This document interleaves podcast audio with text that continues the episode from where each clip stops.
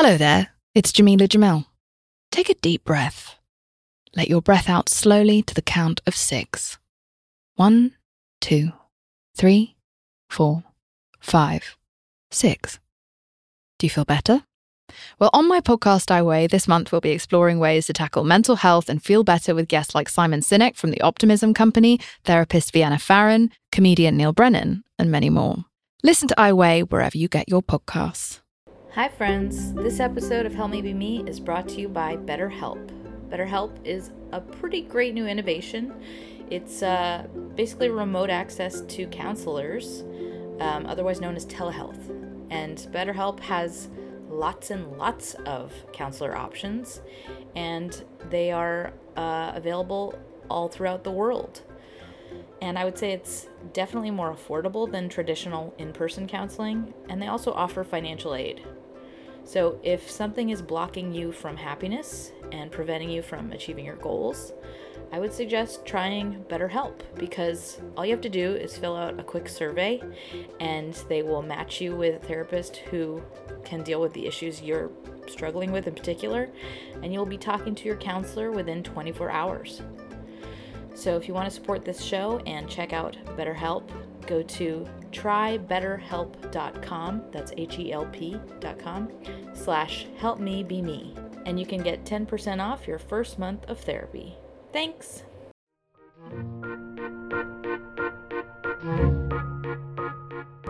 Hi friends, it's Sarah May, and this is an audience Q&A episode about whether or not to have a baby, part 2. So obviously this is for a very select group of people.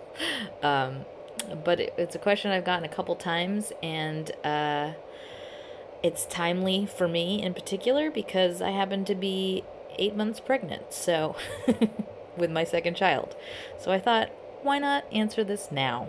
I'm going to go through some of the questions themselves and um, answer them to the best of my ability. And I would say this is definitely not, obviously, not an episode for everybody. Um, just a heads up this is based on if you have uh, disability benefits that allow you to stay home with the baby for a period of time. So, my personal experience of having a baby meant I had a couple of months to actually hang out with that baby and I was home with it. So, keep that in mind. If you are in a situation where you do not have disability benefits and you cannot um, stay home, then I think, you know, that's a very, very different situation that I can't necessarily weigh in on because I haven't lived that. And I feel that it's a whole s- separate set of circumstances to try and negotiate sleep, childcare, and a full time job. So, hats off to you, women that do that and have had to do that um, when immediately after giving birth, because that's, I mean, there's so many reasons that that's challenging. Um, so, all of those caveats to say, my specific experience was much more um, accommodating in that I was able to actually spend some time being just a mom and I didn't have to worry about anything else. And so, um, with that, here's what I'll, I will say about the experience itself. So, with that, with all those caveats, here are the questions. So, the first question is um, I'm paraphrasing here. I love my life now, and that makes me reconsider the path I want to take. The idea of changing my life scares me. Not being able to do what I want to do when I want to do it. For example, not being able to go to the cinema or take a nap. The idea of another being being so critically dependent on me is scary. Um, how do I know whether or not I should have kids? Well, there's a lot embedded in that question. I picked up on two separate issues. Um, one is the fear of losing your lifestyle, which you love, and then the other is the fear of someone needing you so much. And I can relate to both of those fears. I think one thing that is kind of missing from your question is why you are considering having kids. Um, Is it because you feel like you should? Or is it because you your partner wants them? Um, for the sake of this episode, I'm just going to assume that it's because some part of you really does like the idea, and that is why you're putting yourself through such a, a triggering reflection process. Um, and I say triggering because I think that some of your family of origin issues are coming up, specifically around the idea of the child needing you so much. Like the idea of a being needing you to meet its needs. I think there's something buried in your language that speaks to this being um, claustrophobic or negative or it causes like a feeling of panic. Um, and I relate to that feeling a lot. I completely felt the exact same thing. Um, for many people, and for me now on the other side of having a child, that feeling is actually a positive of, a, of being needed. But before having a child, I've had the exact same sense of terror like, no, don't, I, I need to be taken care of. I need to meet my needs. I need the care. Like that was kind of the, the reaction to the idea of a being that wants everything from you. So here's the thing a lot of the time we have these kind of old scripts that play out in our fears and in our minds, but they don't really exist literally in our lives. So I want you to take this, like, let's say we have a little model kit, a box of all these little parts that we have to assemble. Just pour it out on the table. Just see what's in here. Just take apart this particular feeling, this that particular reaction, and I would just write down in your journal what are these fears saying? Not just the overt ones, but like what are your fears around being needed so thoroughly by a child? Like what does that fear imply? Um what does it signal? What does it look like? How does it feel in your body? What is the nightmare scenario that comes to mind um, that you're an actor in when you picture this fear? Just want to get get a clear idea of like the hyperbolic scenario that you're envisioning that makes you feel like trapped and overwhelmed. Second, I want you to write down after you've done that thoroughly what does my actual life demonstrate about me in this particular area? So, in other words, how do you navigate relationships, especially in the moments when you are giving care to others? Does this claustrophobia or this feeling of panic and resistance to giving care to others show up in your life currently, like with other relationships? Just want to see if there's possibly a misalignment in those two things in the first journal prompt and the second one. Um, and just take note if if that is true, like if you do have that feeling of panic in other relationships, this is really just about getting to know you in reality versus possible irrational fears that are not true to reality. Because I would say there are quite a few of those. Like we don't really know it most of us don't know it know it but we have so many um panicky uh like elaborate scenarios that we create in our minds of like no i can't do that i can't do that and our mind builds these large cases up um, but they're not actually real they're not realistic or present fears to to give merit to and they are also not true to how we really are in our lives, in real situations. Our minds are basically building cases in order to not take risks, in order to not change. This is what we do before we have to do something that we think will cause us pain. However, it's actually not as bad as what we think it will be. We're just telling ourselves, like, don't try, don't try, don't try. And it's almost like a dirty lawyer in our threat response that wants us to not risk injury and it's very irrational and like it doesn't it will never be what we think it will be our brain is just like, well, but then this is going to happen and it's going to be terrible. And then I'm going to feel this way and I'm going to panic and it's going to be awful. But it's like, actually, most of that is pretty the opposite of true.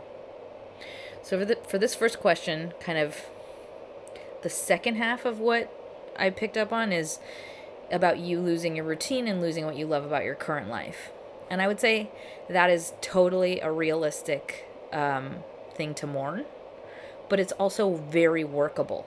Like, it's really about your priorities and how you negotiate your time, like anything else. It's like you can think about it as exactly the same thing as if you were going to start a degree program and you were like, I don't want to have to do homework and I don't want to have to go to class and I don't want to have to stay up and study for tests. Like, yeah, well, you you got to do those things. But it doesn't mean like the rest of your life goes away. Like you still have control over your personal time. You can still prioritize things that are important to you. Nothing in your life is um, completely out of your control as far as like meeting the needs that you put at the top of your list, you know? Like if you really, really want to take um, a day and go to the movies, you can absolutely do that. There's nothing that's going to make you not allowed to do that. I will say though, nothing in your life is as self-serving as um, before you have kids. Like before you have kids, it's like you have to figure out what to do with your time. And I would say like it's kind of a relief in a lot of ways when it's not all about you. Like you have a real mission and like like an importance to your life in that you're responsible for a person. You have this like massive incredible project to focus on and it's like the biggest project you've ever taken on.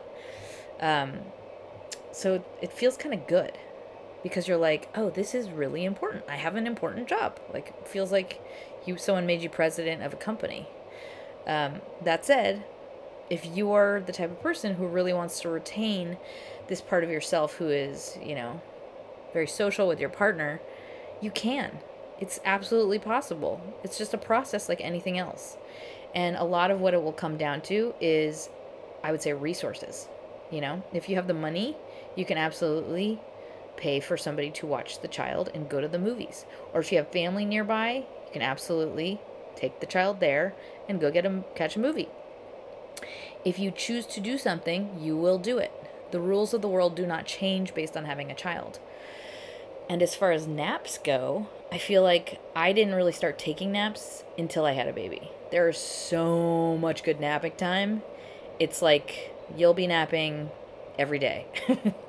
um, and that's partly because your sleep schedule is off. And so, like, you kind of nap when your baby naps. I would say that was true for me, at least for like the first year. Um, and occasionally still. Like, your, your baby will take naps. You have lots and lots of windows of time to yourself um, where you are tethered to the house, but still. And then the schedule aspect of this, just know that it's so temporary. I don't think it, I, I, like, you really, in my personal opinion, I don't think you can make a decision this huge based off of how your schedule will change in the short term, you know? Like, this is a person you will know for the rest of your life. They will likely care for you as you die.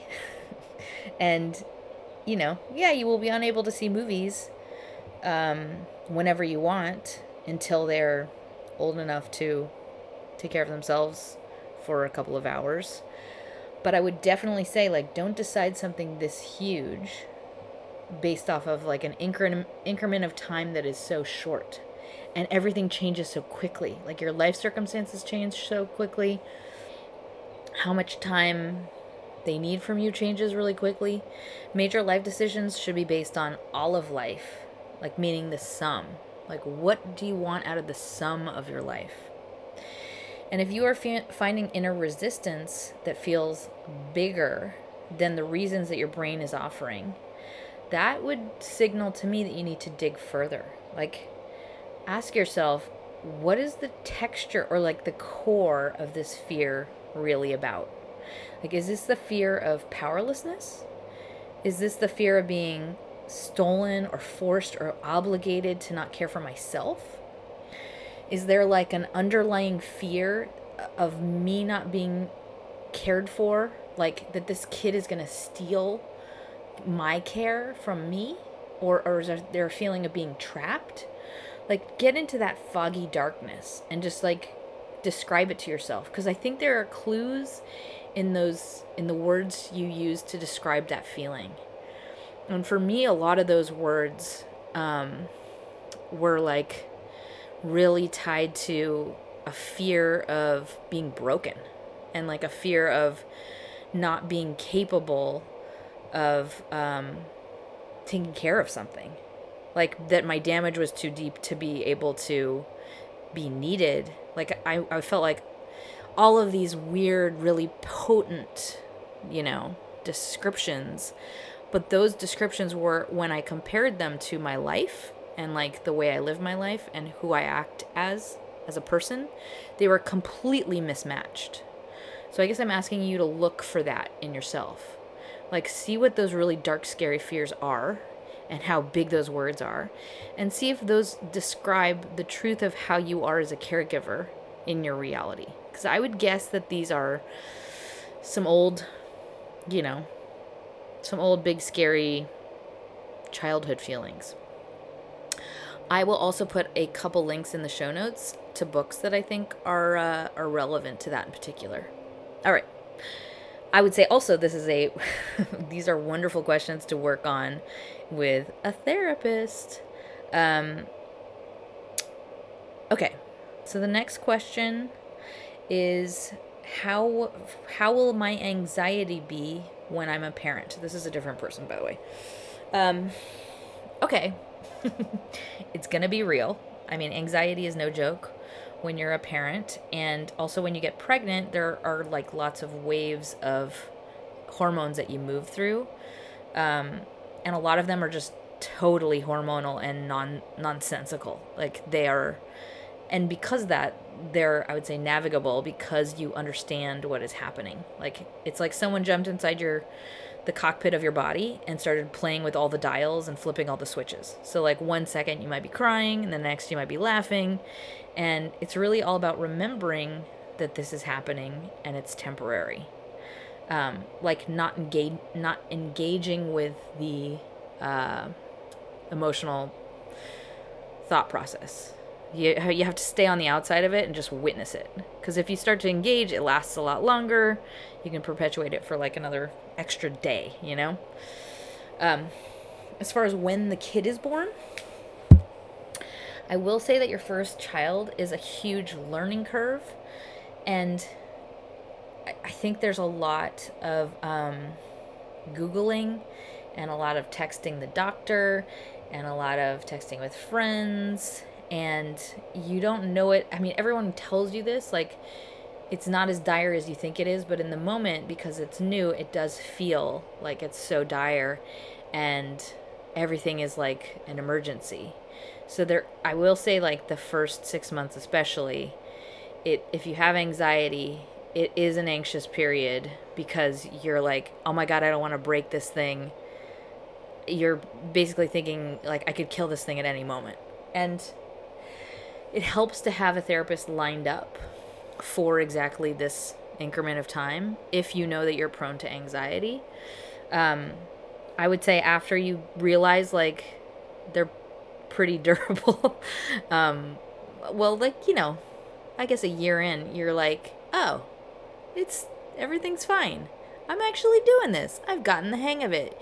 You when you realize you have some sense of like mastery over the process of being a parent, you cal- your body calms down quite a bit. And also when you pass that SIDS threat time period, which is roughly right when they can roll over on their own, I would say the anxiety and stress goes down quite a bit. But it really, really, really helps to have a best friend or friends who are also moving through the stages at the same time, um, including for any postpartum depression reasons. I had two friends who were pregnant at the same time, and we were basically texting each other at three in the morning about, you know, what to do about acid reflux and all that stuff. And that is like life changing just to have somebody to talk to about something like this.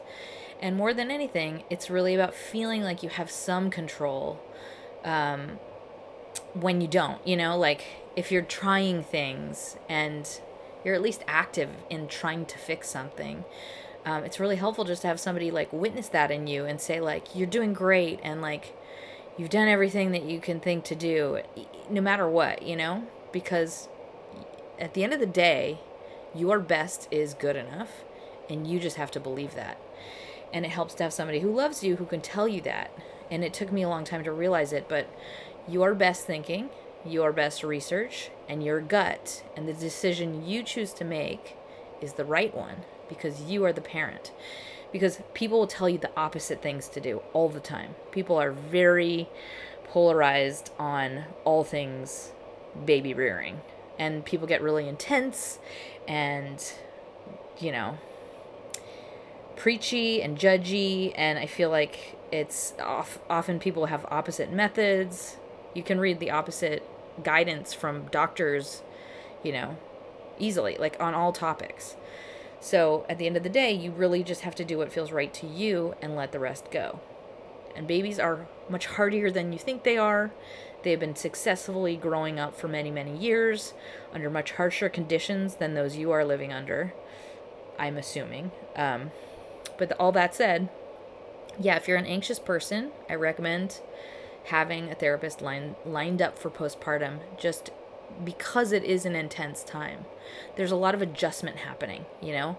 You're adjusting to a sleep schedule and you're adjusting to a new person in your household, which it creates a new a new dynamic in your partnership if you have a partner.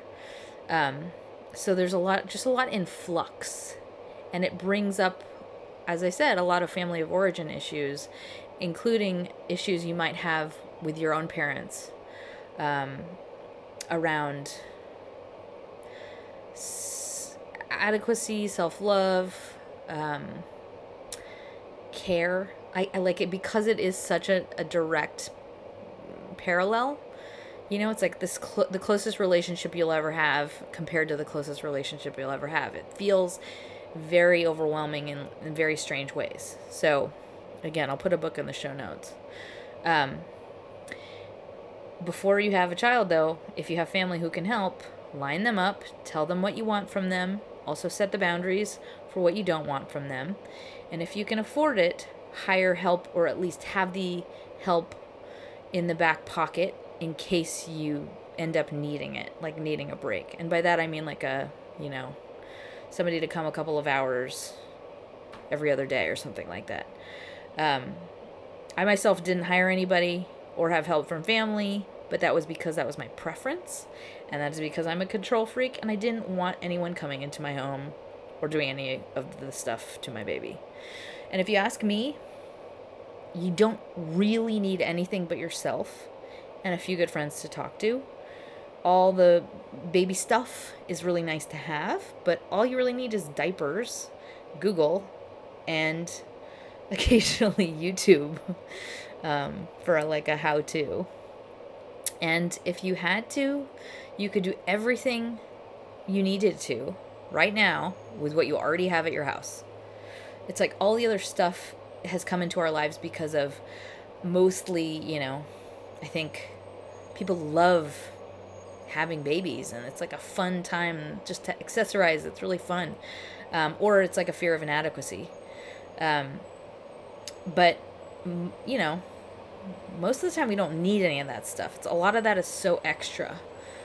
Uh, I think I just went off on a tangent. But in some, Anxiety definitely peaks when you are ensuring that the baby is healthy enough to be born and when you bring the baby home. But it's totally manageable when you can share that with a friend or you're moving through it with a partner. Um, I would say it's especially helpful when you, you can talk to someone who's been through it.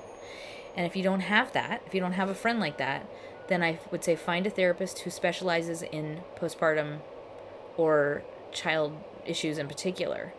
And I would say it subsides dramatically after about a year and a half or year to a year and a half, which goes by so much faster than you could possibly imagine. Like the experience of having a kid is like every single moment is new and exciting and it changes so quickly.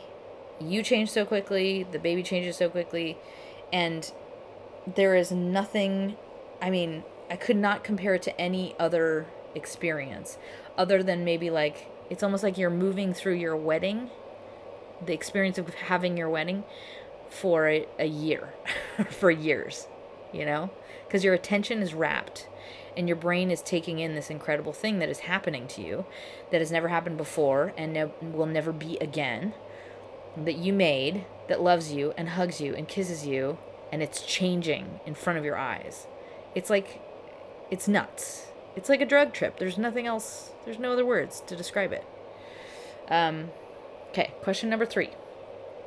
What is it like to never have a break? How do you adjust and get through? Well, for the first year and a half, this is not the case at all. In fact, there's lots and lots of downtime when you have a baby. And pretty much until they know how to walk and even until they know how to run, you, you have lots of freedom. Like, you decide where they are. um, so I'd say the main loss comes from when they are able to run around and break things and climb, um, or when they drop a nap, which is kind of like two and a half to three years old. But by then, you have lots of stuff down, like you've mastered the role a little bit more.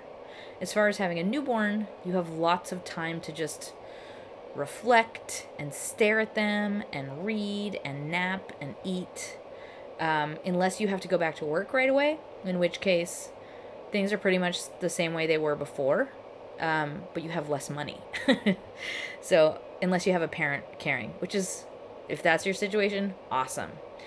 Um, but I feel that, you know, it this freedom definitely changes. You know, let's say age two to five, and then you're, you know, the challenges you face when they're running around.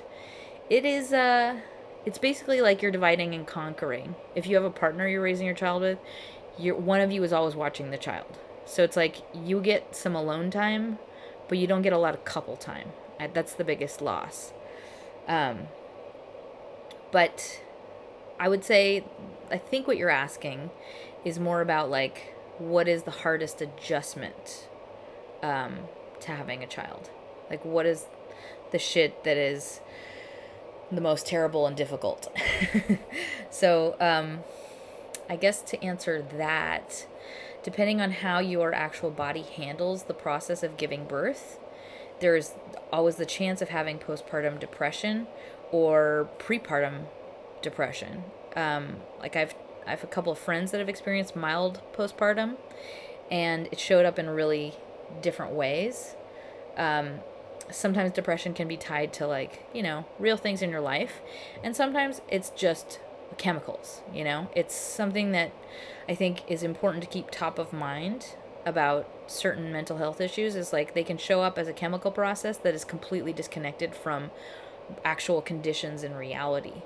So I would say the hardest adjustment is when you are not sleeping through the night and you're waking up several times a night. This, if you just take it at face value, is a very difficult thing to live through and you have to plan accordingly because you will be short tempered, you will be emotionally fragile, you will crave more sugars, um, you just won't have the same threshold that you normally have. And that it just makes you like a base level version of yourself compared to how you are normally. But in and of itself, it's not the end of the world. It's just like becoming a shittier version of yourself for a period of time. And how long that period of time is depends on you. Like, if you want to sleep train, I know some parents that have like been like, I am not doing this for much longer. I'm sleep training immediately. And they did it within like whatever. Let's say 5 months or 4 months. Some I can't remember the increment of time, but like the shortest amount of time that they could ever recommend you would ever do that. And then they were done with the waking up in the middle of the night. So it's like you they're still, you know, for, for whatever your particular needs are, you can find a solution for it. Um, but, you know, it's it's not a deal breaker to not be able to sleep throughout the night, but it's definitely a major part of an adjustment. And it's temporary. It's temporary. I think the most important thing is to always be aware of just the conditions that are creating your reality so you don't label them as something they are not. You know, like I call it the usual suspects list. Just first things first, before you start damning your marriage, your life, your future, yourself, just ask are there conditions that might be altering my ability to see things clearly and properly right now? Oh, yeah, I'm not sleeping. That's probably a huge part of what I'm going through. Um, past sleep, I would say the second hardest adjustment for a lot of women is the realization of um, that this is their new routine. Like, and I think in the moment you feel like because it's such a big adjustment, it feels like, oh my God, this is my life. Like your your brain cannot foresee that this is going to change. So in in your personal experience of it, in the moment, you feel like it or some women live it as like a loss of self, like a loss of my easy life that I loved before.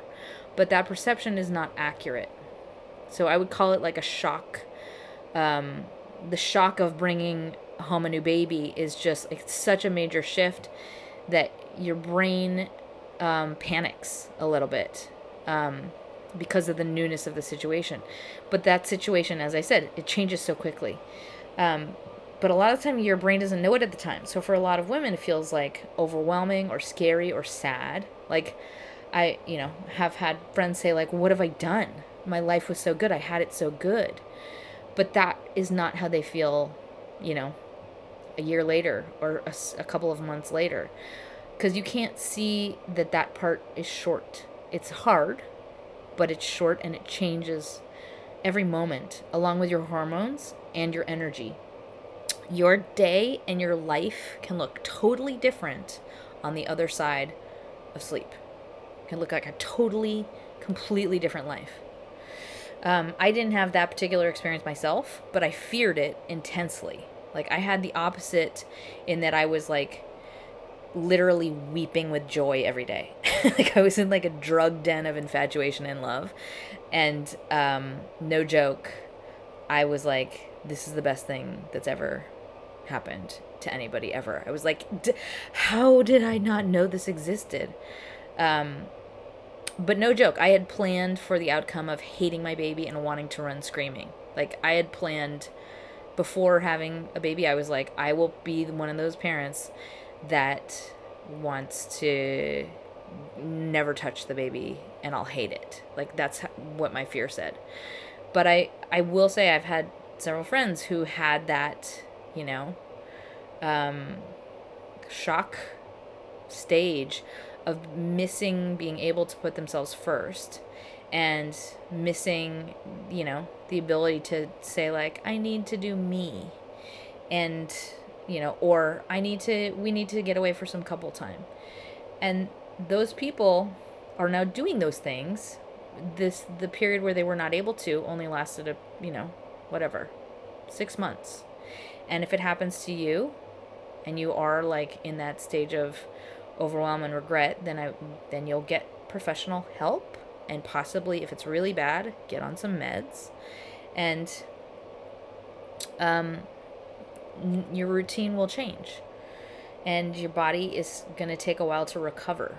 So you have to keep all of those things top of mind so you understand, you keep it all in perspective. And as I said, all of the people I know who have been through things like this have negotiated a lifestyle now including their children, that is right for them. They are still exactly as they were as human beings, but they happen to have a child. It's not different than anything else you would do in your life. You decide how you want to manage your time, you decide where your priorities lie, and then you make it work. And if something is important to you, that doesn't go away. I would say having a child is like a, it's a value added part of life. It's not a value depleting part of life. Just like being able to do something with someone you care about, it, it can make the activity more enjoyable. Um, and like moving through your own life experiences once again through the eyes of your child makes you appreciate them more. You know, it's it's like a more extreme version of X-ray vision. Like the ghost of Christmas past, but in everyday things. So you will revisit so many things in your own childhood through new eyes with new context and it makes you appreciate things more, it makes you wiser. It gives you a totally new perspective on yourself and your life. And I would say it also gives you new compassion for your parents. It's pretty nuts. And I, I, you couldn't really anticipate the value of this type of dynamic before having children. It's like your brain doesn't have the capacity to see that value or imagine the feeling of those types of experiences because there's like no frame of reference. Like I could I think I said it in my last podcast about this, but there's literally nothing I could tell you to explain to you what it's like that could possibly translate how it feels. There's nothing similar. It's there's it's like nothing that you have lived or will live. It's singular. And so if you're on the fence, but some part of you appreciates the idea of having a family or of having those bonds, those faces, that legacy, I would say you owe it to yourself to pursue this idea past whatever your baggage deems safe from where you stand today. And I say that based on having stood in your shoes and been like, fuck no. I don't want children. because I was like terrified. And I'm like, oh my God, thank God I had so many annoying people in my life that were like, you should. Because it, it really pissed me off at the time. But I'm like, oh man, I can't believe I almost missed this. Um, hopefully I answered that question somewhat. Uh, can you tell him just like, I'm talking to you like I know you? Um, if I did not answer your question, please shoot me another email. Okay, next question. What joys of parenting have you found ground you? Um, well, the joys are countless. And at the very start, it's like watching, um, just watching a baby sleep. It's like, I mean, I don't know. Again, it, these things all sound cliche, um, but it's like amazing. You're just like, oh my fucking god, that my body made that the way the baby smells is so magical.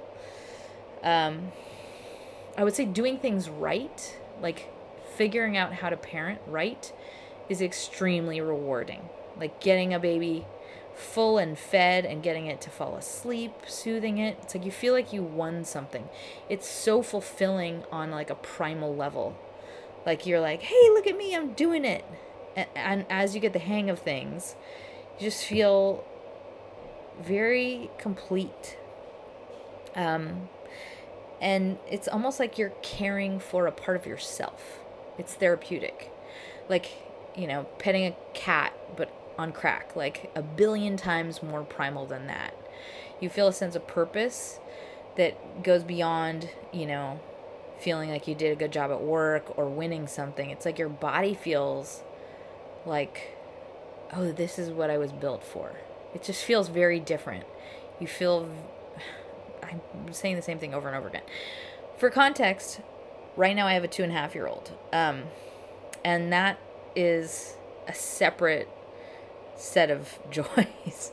and that is its own set of joys in in your presence like you are always present with them because they are always present they find magic in everything around you and every day is like Christmas because so many experiences are novel. So like seeing a snail is like, "Oh my god. Look! There's a snail. Hi snail. Do you think the snail's there still? Should we go see it?" Like that or, or seeing like flowers, like learning how to smell a flower is like a new and exciting experience that you like live with them. So it's like you get to live through the experiences of a person like that. That's like, I've never had chocolate. What? Chocolate's so good. like, it's really fun. Um, and they're changing so quickly, you know? So for you, it's like Christmas perpetually because you're the one that's like introducing them to all of these things. And each day you're, you're like surprised at what they learn, and what comes out of them, you know, like what they bring to you. Um, and it's almost like, you know, you get to give this person you really, really like all these new experiences, these new gifts throughout the day, each day. And it's really fun. You know, gift giving is probably the most fun thing there is in life um, if a person likes the gifts. So when you give these little gifts, it's like th- those mean more to you than anything else in your life, you know? So and it comes back to you as well. Like when you when they just they'll walk up and hug you for no reason. They just walk over and they put their arms around you and they want to snuggle you or hug you and it's just like it, it's like the best feeling in the entire world. I mean, it's a pretty great feeling from let's say a friend or a partner, but imagine it's like this tiny little new original being that's like, I want to hug you. Um, and they'll do things like walk up to you and like want you to come with them. They'll lead you by the hand to sit somewhere with them. That feels really good, you know? And I say all this like for context. I do not like children. like I I would not like this if it was someone else's kid. I mean, maybe I would now, but I'm the type of person I was not interested in children at all. Didn't like them, didn't want to hang out with them, didn't think they were funny or, you know, entertaining, didn't care to spend time with them. They were kind of annoying to me, to be honest. Um, now I find them much more cute. I can appreciate them. But pre kid, I was not at all a kid person. So I think it's like you really have to put on, you have to find the like comparative relationship to try on like what this could possibly feel like, like in your own life, you know? So a friend maybe yeah, friend's probably the easiest way to do that. All right. Next question. What are the normal highs and lows and how do you ride them? Well, I have the benefit of writing this after having some of my most challenging highs and lows, like as in like the last 2 months. um, I think I lucked out with my first son because I uh was my first son, my son. I lucked out because it wasn't a super difficult pregnancy and like the whole process of raising him was do totally doable. Um, but right now it's very moment to moment in terms of mood and physical body and it's been very challenging just as far as the waves go um, and I think what's key is being able to remember that this is just something happening in my body and it's temporary, especially when you're in a low because it passes quickly. They pass it passes like clouds. And often you just have to release the hormones by allowing yourself to cry, you know? Crying is like a release of stress hormones it's like a process of releasing hormones. So it's it's not always a bad thing that perpetuates more sadness. Sometimes it's a relief and you can move on more quickly. I will say what I think is so relevant about um, highs and lows that you will experience and how a new baby will affect you and your emotional stability is how you how much support you have um, you know for example like if you have a partner, how much of the load they bear with you. I'm super lucky in that my husband steps in to bear a ton of the physical load um, of caring for a toddler. And I feel like it's really key to have someone to witness you in your lowest moments and say, like, wow, of course you feel that way. No wonder, look how awesome you're doing. And no no wonder, look how what you're going through. Like just to have a witness is so helpful. And it allows you to feel validated and then you can move on. You know, without that support of being seen and somebody to, you know, tap you out once in a while, I don't think this would be at all the same kind of experience. So, us, I've said it a bajillion times already in this episode, but like I think having a friend who's either moving through it at the same time or has been through it, huge and also having a partner who's supportive in just the actual practical side of things.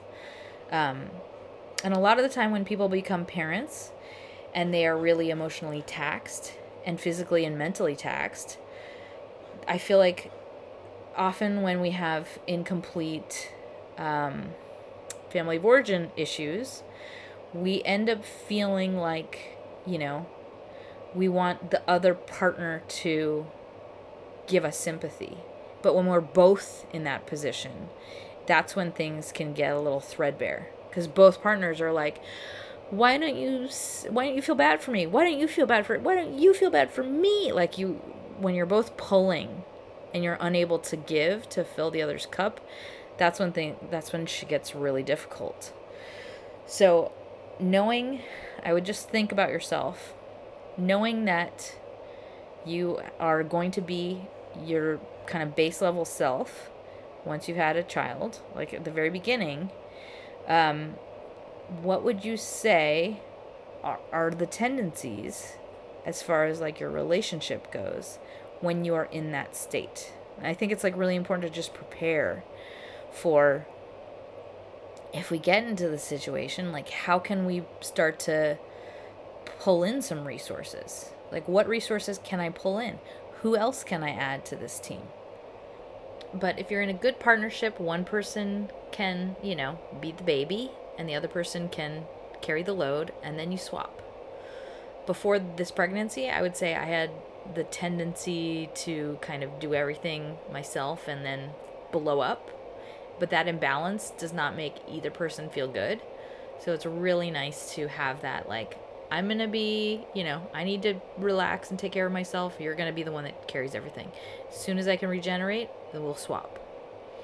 So for me right now, being pregnant, I would say it's a constant cycle of moods, you know? So there's like, um, there are highs of being excited about meeting the baby and being enamored with my son and how amazing and funny he is and how cool it is to meet this fully formed human being like a day at a time. Um, and I would say that that whole saying of like they come through you is totally true. Like they're fully formed, weird, cool people. They're not blank slates. so it's kind of like, wow, this is a fun process to meet this person. Um, and then the lows, as far as pregnancy goes, are very much just like riding literal waves of emotions. And you get used to it and you remember that it changes and you remember not to take it too seriously or follow the trains of thought. Um, so it's really about just, you know, keeping your head above the wave and floating. And I would, I would say labor is a good metaphor. You're allowing a natural process to happen in your body and you're helping yourself to keep your head above it by staying rational and keeping it in perspective. And you're moving through the motions of self care the best way possible. Um, but it you know it gets nutty. There are lots of bouts of intense sadness and then they vanish. And just like any mood the key is not to engage and add a storyline because as soon as we do that we invite it into reality and then we expect it into reality and it becomes reality. And it just tends tends to last a lot longer. Um, i would say another low or challenge is like if you do have another child um, and you're sleep deprived it's your your threshold is so uh, short. You know, it's like so low. So you have to in those moments, if you're getting to like a breaking point, remind yourself because it's really easy to just be like to get to that helplessness stage of just like I can't, I can't do it. And in that moment, you have to remind yourself to expect different, to expect things to change and be better because that's when your brain wants to just wallow, you know? But each moment is new and your day can change and can be a completely different day the very next second. You just have to remind yourself to allow for that to be true by being able to see it. Otherwise, you're just going to control and and create the outcome of negativity. Um, I also like to remind myself that there is beauty in the struggle, like in the messiest moments. Like you're really alive, you're really doing it, you're really having kind of this like movie moment that is shared by so many others in the world across the centuries. It's like a collective struggle that you get to be a part of, like a super awesome club that so many other people are welcoming you into of that is parenthood, you know? like so many people have walked in your shoes and it's just like kind of a you know wow this is being alive um and i will say just on a practical level how challenging raising a child is very much depends on your literal schedule and your means and whether or not you have a partner who is splitting your you know splitting responsibilities with you. And um, if you have the ability to you know get childcare so you can work like all of those are such important variables and i will say as they get older like from two years old on um, your life changes because your your personal time with your partner is now split so it's individual time because somebody's always watching the child.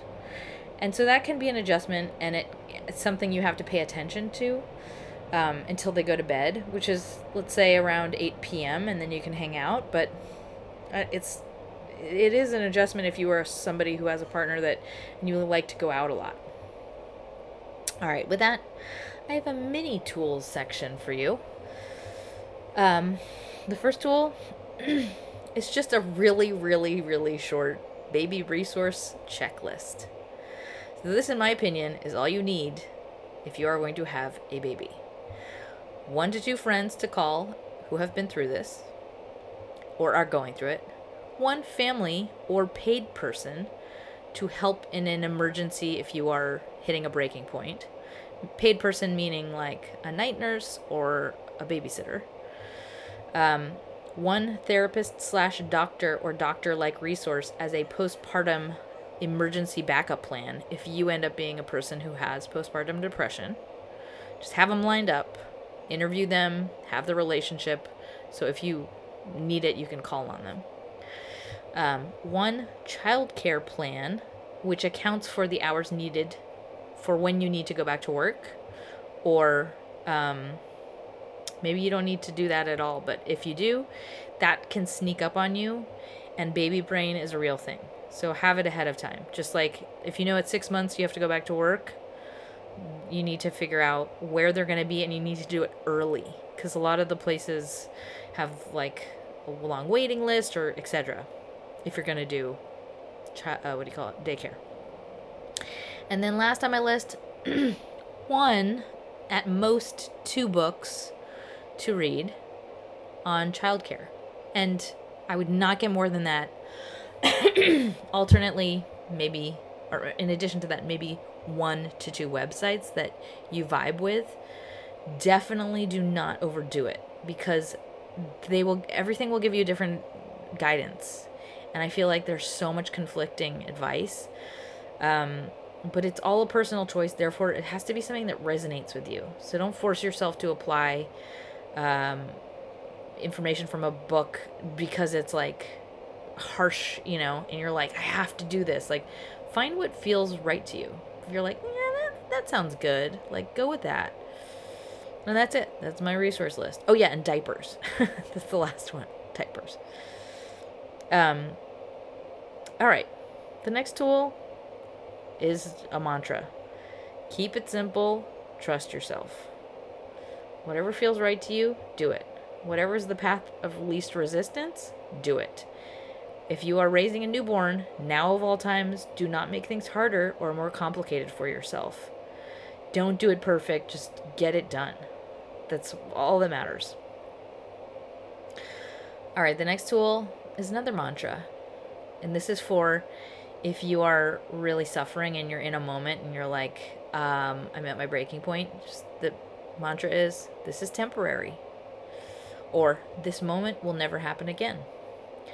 No matter what you're going through, it's temporary. Each moment is new, it changes quickly. If you're struggling with some new stressful stage or some random factor, it's usually over within a week or a month. Remember to appreciate whatever moment you're in at any given time and know that it will never happen again. So it's just like a little time capsule of, a profound experience in your life and just kind of check in and be in that moment and allow it to be imperfect and messy and flawed and just look around and feel what it's like to be you at this stage in your life. So I feel like I kind of like skipped from pre having a baby to you already have the baby. Um, maybe that's because I'm talking to myself right now.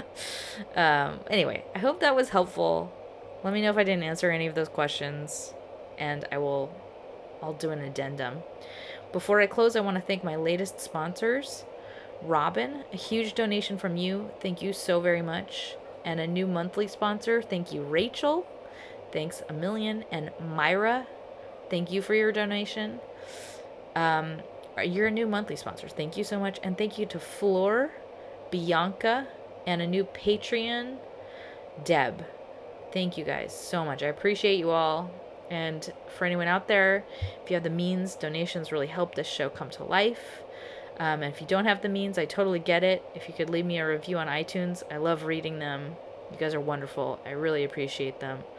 Um, and it, if you have any friends that could use this, use this, please share it. Um, and that's how this show reaches others. So thank you very much. And in closing, um, if you're on the fence about something like this, just know like all things in life and all conditions, you adjust. And then it becomes normal. And you are capable of so much more than you think you are. It's just harder when you have to choose something. Like it's it's hard to force yourself to change in a way that will compromise your energy or take away freedoms. And it's like as soon as you're you're having to voluntarily push yourself to do something like that, your your brain wants to say like, ah, but maybe it's not worth it. Ah, but I can't reverse that. Maybe I don't want that at all. But we can't think in this way. We can't live from a fear-driven perspective because you will always end up with the short end of the stick. If you're always operating from fear, you will only get the result of fear, like what you can see from where you stand now. And that doesn't mean, you know, you will never get what you really want from this place because you're never jumping you're not you're never reaching for the stars. You will get the mildest pg version of your life. So try to put on the helmet of the person who can see life from past the pain who sees like the and past the fear who sees like the biggest picture of what you want. Like the self who has lived many years past where you are now. And think about like what would that person tell you to do you are fully capable just as you are. It it's a, just a really quick learning curve that you can and will conquer. Just like you did when you learned how to drive or when you figured out how to apply for a job or you figured out how to do taxes. It's like a series of steps like anything else. It's totally doable. Do not make this decision about fear. Make it about what your life looks like once it's completed and you know you're you're looking back. Like when you look back at your perfect life what are its contents? What is your legacy? What does this tapestry hold? Like you are capable and enough as you are. What do you want out of this life? And just know that this type of change in your life brings so much depth, so much perspective, and so much joy that you can't anticipate from where you are now. And as a way to try and understand that added layer, I would say think of a really positive, close familial relationship you had. Maybe like a had you had a relationship with a grandparent or maybe even a parent or a friend, somebody very important and grounding in your life. And I, and I would say like somebody maybe you grew up with who who saw something in you. And just think about that relationship and how it enhanced you. Like what did that relationship bring to your life? What dimensionality did it bring to your life? And uh, make it a person you cannot imagine yourself in your development like minus them and how they affected your worldview and your view of yourself growing up. So, this is the same but different in that it changes who you are and it brings such depth into your life. It's like a deeper, more resonant quality in what it does to who you are than all the stuff you do or all the stuff you have. It's it's such a different kind of love that alters everything about who you are. So, a lot to chew on there. Um, and I hope this is helpful.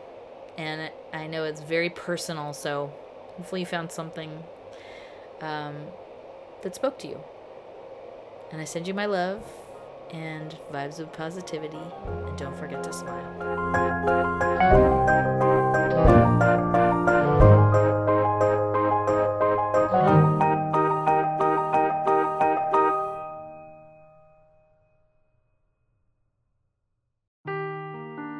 Seeking the truth never gets old. Introducing June's Journey, the free to play mobile game that will immerse you in a thrilling murder mystery. Join June Parker as she uncovers hidden objects and clues to solve her sister's death in a beautifully illustrated world set in the roaring 20s. With new chapters added every week, the excitement never ends. Download June's Journey now on your Android or iOS device or play on PC through Facebook Games.